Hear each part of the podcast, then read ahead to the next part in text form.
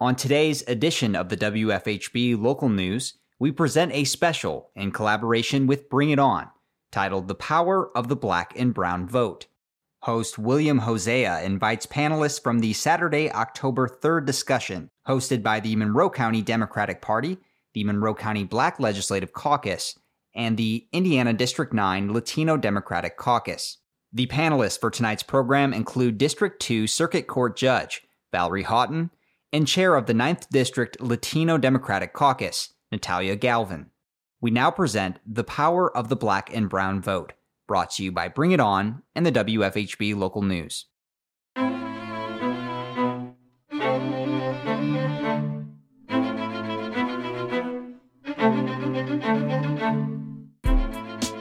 Bring It On is a public affairs program exploring the people, issues, and events affecting the African American communities in South Central Indiana and beyond. Bring It On is a forum for the people, by the people, produced by an independent team of volunteers working at the studios of community radio WFHB in Bloomington, Indiana, and financially supported by listeners like you.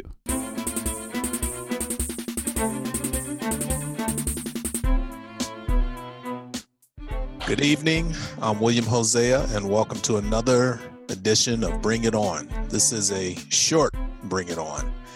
We are a multiple award winning radio broadcast in our 15th year as Indiana's only weekly community radio show committed to exploring the people, issues, and events impacting the African American community. On Saturday, October 3rd, from 1 to 3 p.m. on Facebook Live, the Monroe County Democratic Party, the Monroe County Black Democratic Caucus, and the Indiana 9th Latino Democratic Caucus will be hosting Power of the Black and Brown Vote. Can you hear us now?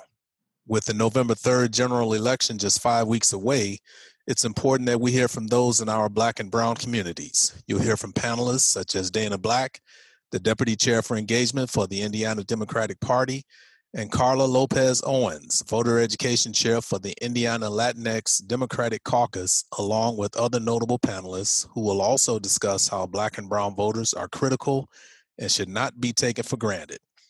Nicole Bolden, clerk for the city of Bloomington, will be moderating this powerful discussion.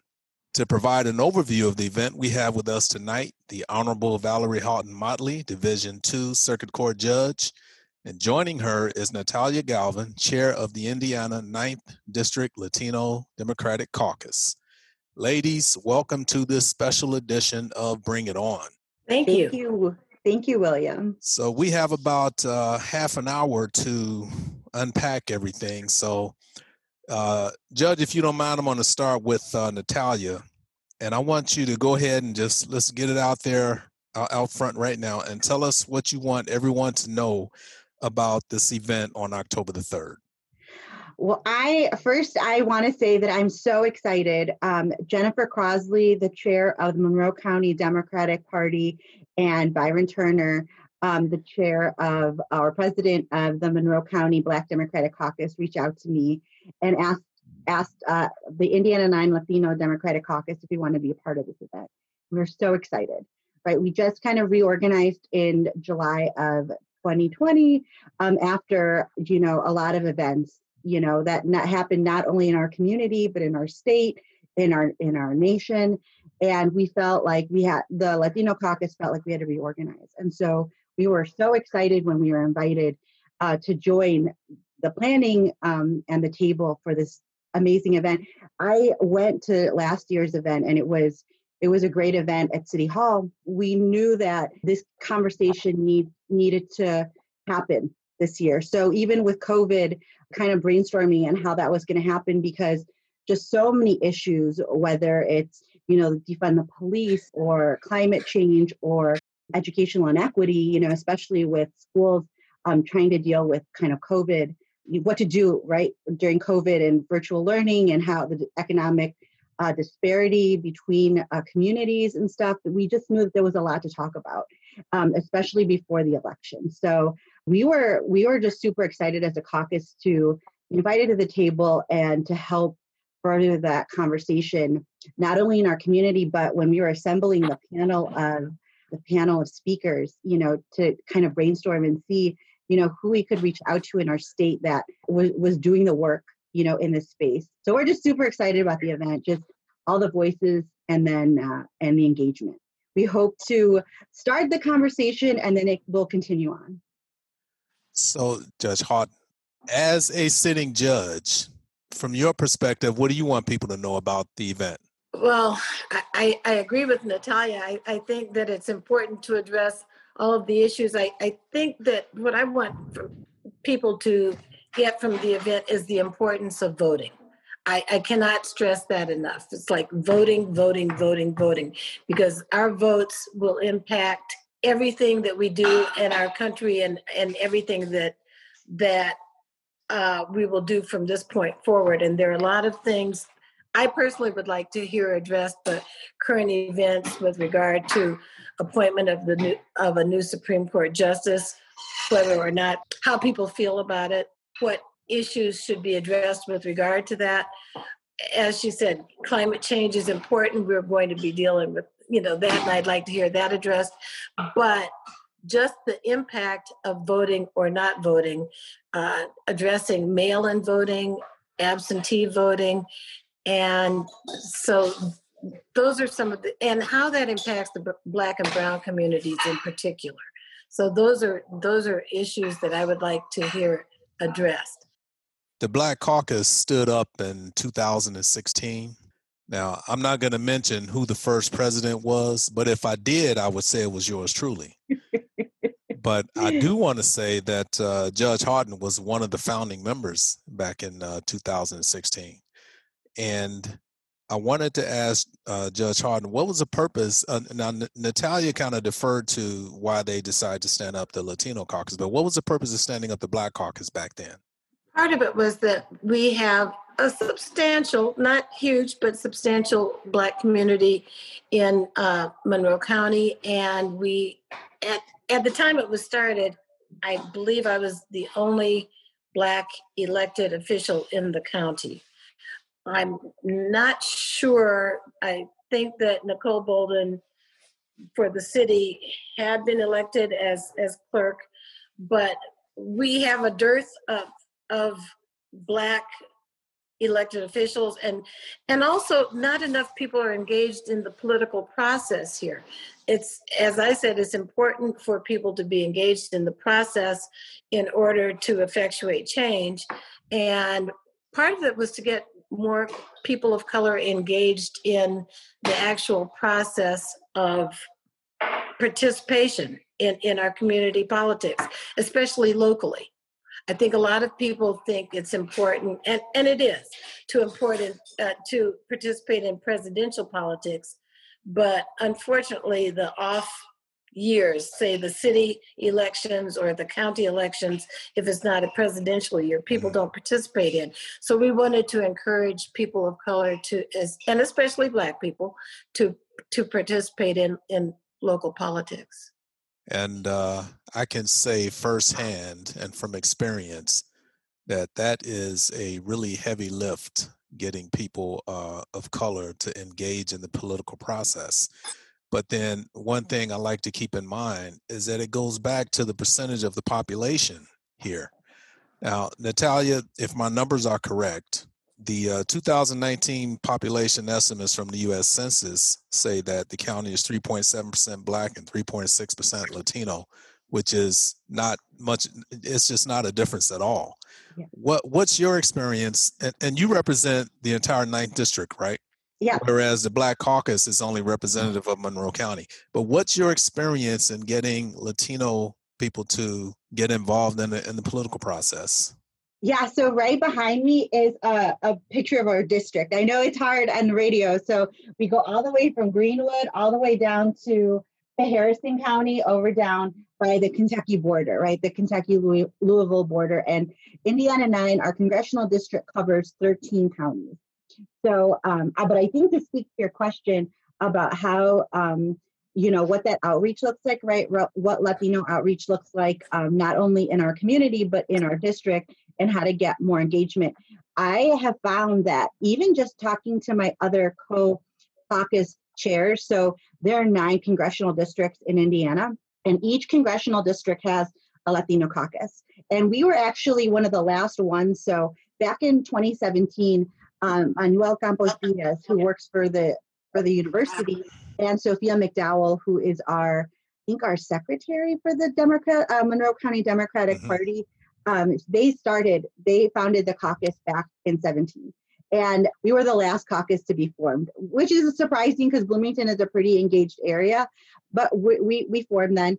And as I did outreach with different uh, Latino caucus chairs around the state, I found that even at that level, right? So even caucus chairs were feeling very disengaged still and even marginalized, right? So we are, it's almost like you have a seat at the table in terms of trying to do outreach, but even leaders at that level were still feeling like they weren't um, being heard or they they felt very alone right because our state really like you spoke to william with those statistics kind of statewide um, our our population isn't really that big right so it's not like a chicago or a, uh, another kind of metropolitan area and i've just I, i've done in my outreach um, and i think that it is um, it kind of um, reflects the larger national picture is that um, the caucus or is that the Latino community, and I just want to preface it: we are not monolithic, right? We're we encompass a lot. Like there are Mexicans and Puerto Rican and Cubans, and just run the gamut, right? So we're not a monolith, but I would say that it is very common to hear that people feel disconnected from the political process, right? And then um, feel like their voices aren't being heard or that it's like when candidates kind of need you, they come around around election time and maybe want a picture um, or come into your community there. But that's not a reflection of really being heard, right? That's not a reflection of the community really being like, you're at my table. That's, I'm here for campaign time. I'm here for a picture and then I'm going to leave. It feels more like it's a photo op, like you're being used and exploited rather than actually being able to give some input I think. Exactly. Exactly. And that's the conversation, right? It's like how do we how do we really connect um, with our community in order to harness that voice and harness that frustration and channel it into something positive. As soon as our focus, right, for the next part of the year, and then in 2021 especially, is using this tool, uh, we were so lucky that uh, William came to um, our last Zoom meeting, our last big call out meeting, but my cousin Carlos Villarreal, he lives in Bloomington and he's a big data guy. So he was able to create a tool for us to target um, where through using census data, like where these communities are that I'm not familiar with in our district, right? So I candidly I volunteered for Liz Watson's race in 2018 she was our Indiana 9 congressional candidate in the 2018 cycle. And so I canvassed all these areas. I'd go to Martinsville, I'd go to Bedford, I'd knock doors for her in Seymour and um, New Albany, just kind of name a place. And I probably have been there knocking doors for her. In those communities that I'm not as familiar with as Bloomington, how do I start doing that outreach? And I think it's just going out to different communities and different neighborhoods. Is it churches? Is it community centers? I'm like, when I was young, um, I grew up in Chicago, and uh, my parents were very involved in our Catholic Church and doing outreach in terms of through the church and like for adopt a child program, you know, like uh, for holiday Christmas parties and making sure that the angel tree uh, was done or Halloween parties and engagement through through the church. And I think that that's what it looks like. It's like where where are communities and we have to go to their spaces and we really have to do the work in that way to say we we see you and we hear you and it's time to do the work of engagement by reaching people where they are not where we want them to be not by them coming to us we really need to go to them you touched on something that that i want to comment on carlos and this tool that he has to identify voters is is just amazing i've been working with him and it's going to allow the Black Caucus here before the election to send out these targeted mailers, probably about 1,100 of them, to, to specific addresses to encourage people to vote, information about voting places, uh, the times that the uh, polls will be open, so on and so forth. And you know, before that, we didn't have anything uh, like that in place. So I, I suspect Carlos is going to be in hot demand. Judge Haughton, you wanted to follow up with what Natalia just said? Well, I actually had a question, and I realize that you're the one that's doing most of the questioning, but I was just curious about how many not just in district not in district 9 but in monroe county how many latino voters have been identified here in monroe county if if you know i'm, I'm curious yeah so i've actually been doing a lot of data outreach on the last cycle okay i'm just going to go down a little data data kind of hole for a second so the last okay. um, cycle in 2019 was our municipals right I was trying to look to see how the Monroe County data compared to our van data compared to what Carlos is doing. Now, what Carlos is doing is a little bit different because it's not voters, it's census data, right? So, census data doesn't necessarily mean that you're a voter. It just means that in the census, you've identified in that way, right? But the likelihood is you're capturing people in that community. So, I, I totally like that's super valuable, and that's where we want to be. So I just want to kind of preface it that way. But I was looking at the 2019 data and I've reached out now. Some of it is a little bit VAN. So VAN is the voter, I think I'm going to get this acronym wrong, but like the voter access network. I think it's, I think that's correct. Their data doesn't always match up with the counties, but I have I emailed um, Nicole Browne's team right uh, right now because some of that data that I could kind of point to isn't isn't all there right now in terms of total total voters so i can compare it to van and all that uh, kind of registered area. So i started with nicole browne's team and then i think she forwarded me to karen. And transparently uh, we started it very recently so karen's like i'm really busy with the general and i i can't you know like in order to compare that data i can't take away her time from that but sure. um, I will get you that number because that is a number that we're interested in too, just to make sure that VAN is accurate. Because right okay. now, VAN is what we're using to compare and see what uh, the numbers with the county look like also just just on a smaller level right so i'm going to have to try to trust van for the other areas but monroe county is so close to us you know that it's like it, it's a good baseline to kind of do some comparison with. Sure and yeah. william I, I guess now following up on what what Natalia said, uh, it made me think about the census and how important it is for everyone to respond to the census and to be sure and get their numbers in because I know that there are a lot of people, especially in this climate that we have in the country right now, that just don't trust the idea of giving information to census to the Census Bureau, and, and it is crucially important. It'll be important for getting money for the county, for the community, for the state, you know, to, to get our census numbers in. So everyone, whether documented, undocumented, registered to vote or not, everyone needs to get to get that information in as soon as possible. You know, I, I, kind of wonder how difficult or how stressful it is to make that decision whether or not to send in your personal data Mm-hmm. uh, because look at who you're sending it to someone who exactly. does not want you to be here and someone who would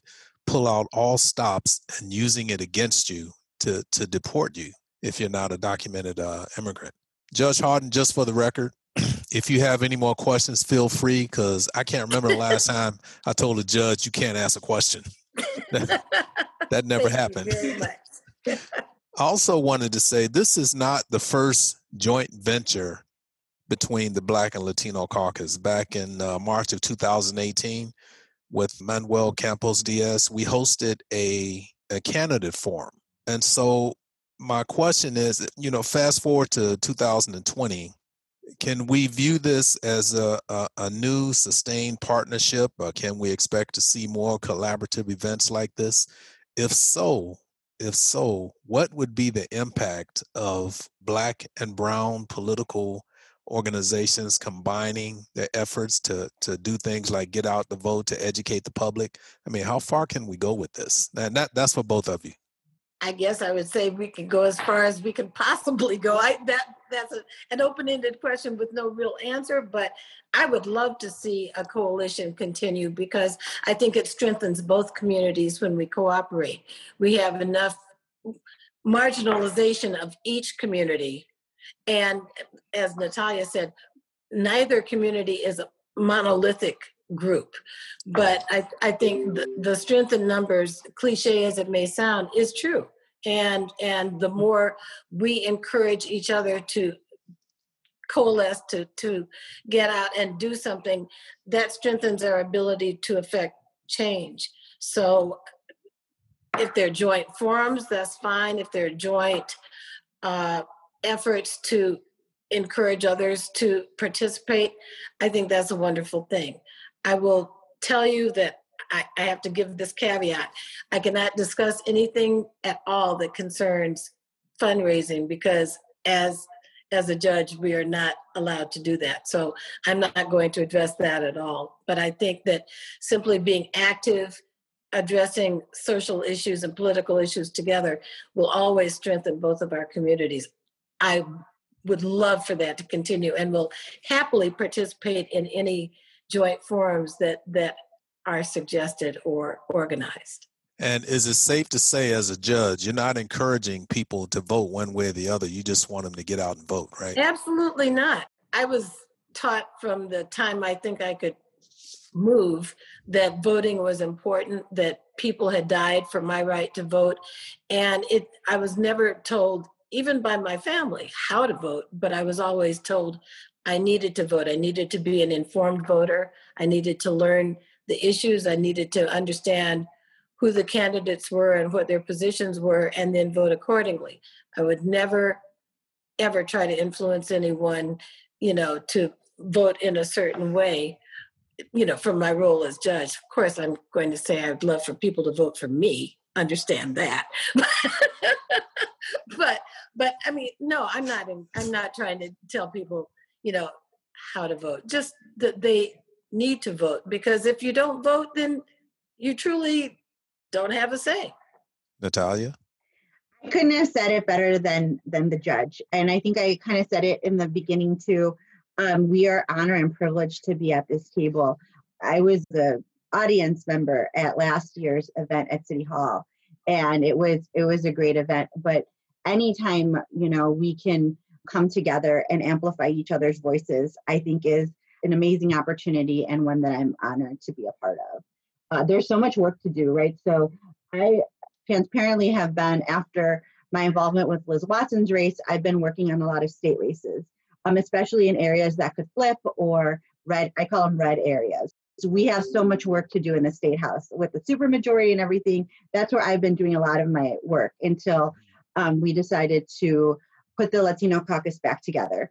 What I was noticing too when we were doing that is that with our boards and commissions, right, with both the city and the county, it just doesn't seem to be a lot of diversity in terms of ethnicity and in age. And that that's not just we don't just need Latino voices, we need all kinds of voices, right, in order to really represent our community. Because right now I just don't really feel like like I see that. So there's so much work to do. And I'm like, yeah. I always feel like there's we're better together, right? So anytime we can help, uh, we come to work and we we know that change doesn't happen without people saying no, we we can do better. So at, at the local level, between the uh, Black and Latino caucus, we can really have an impact on a lot of the down ballot races.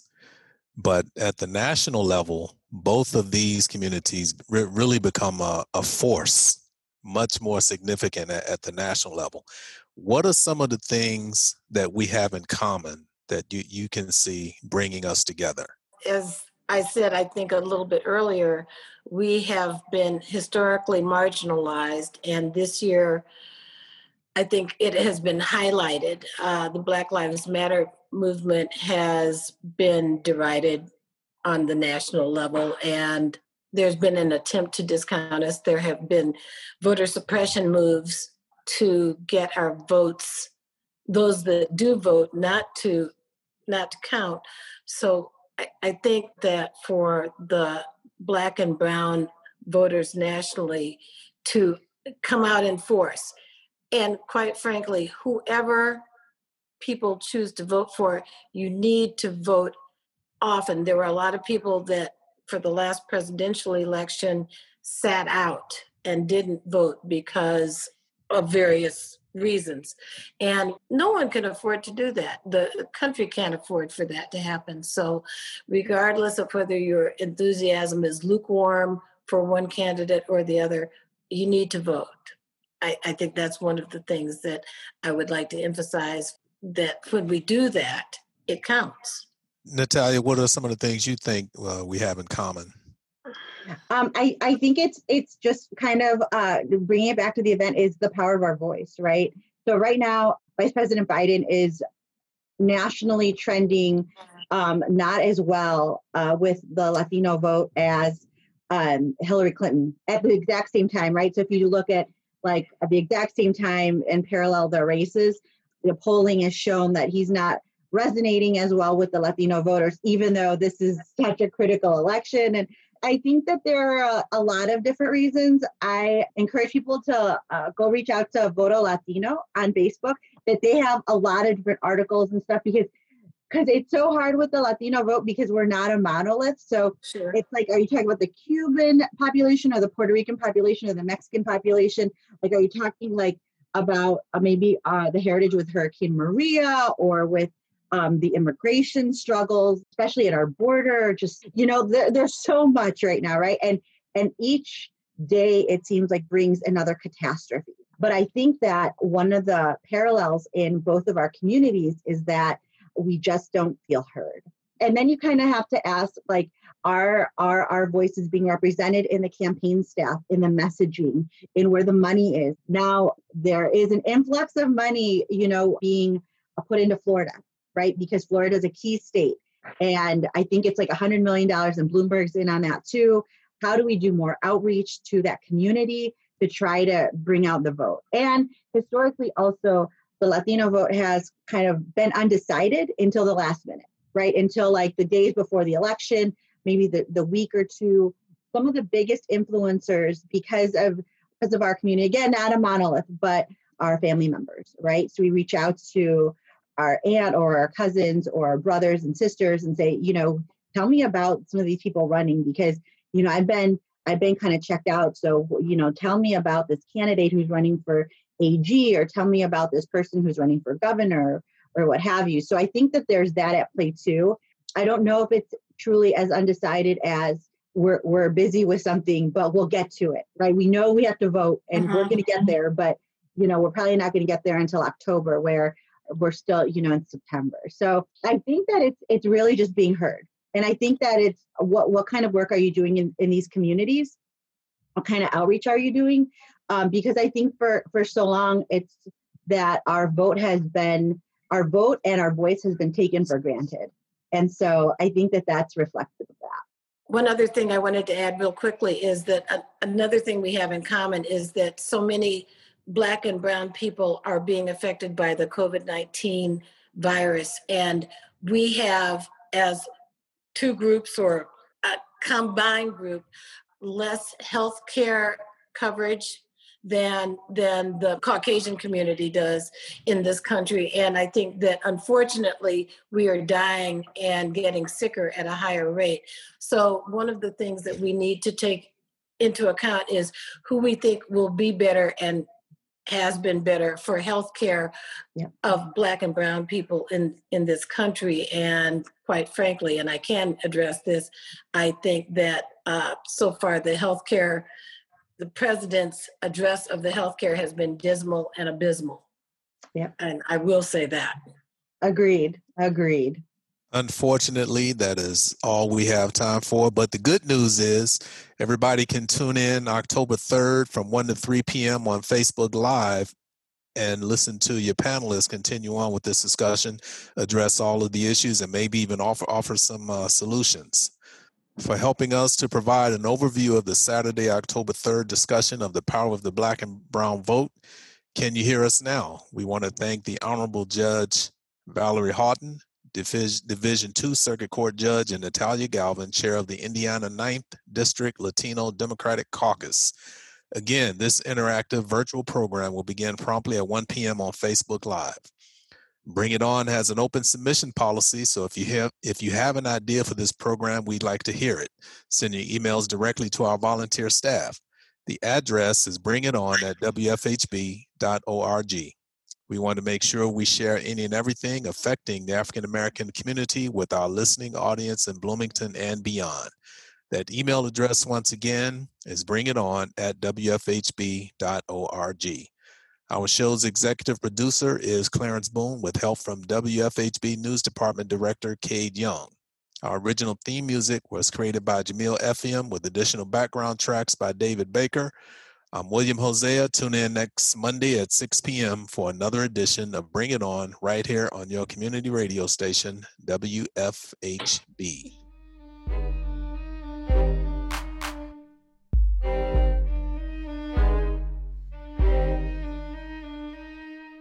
You've been listening to Bring It On, a volunteer powered production of Community Radio WFHB in Bloomington, Indiana. Bring It On is your forum for open dialogue on the people, issues, and events affecting the African American community in South Central Indiana and beyond. Send your comments, suggestions, and story ideas directly to the Bring It On staff. The email address is bringit at wfhb.org. That's bringit at wfhb.org.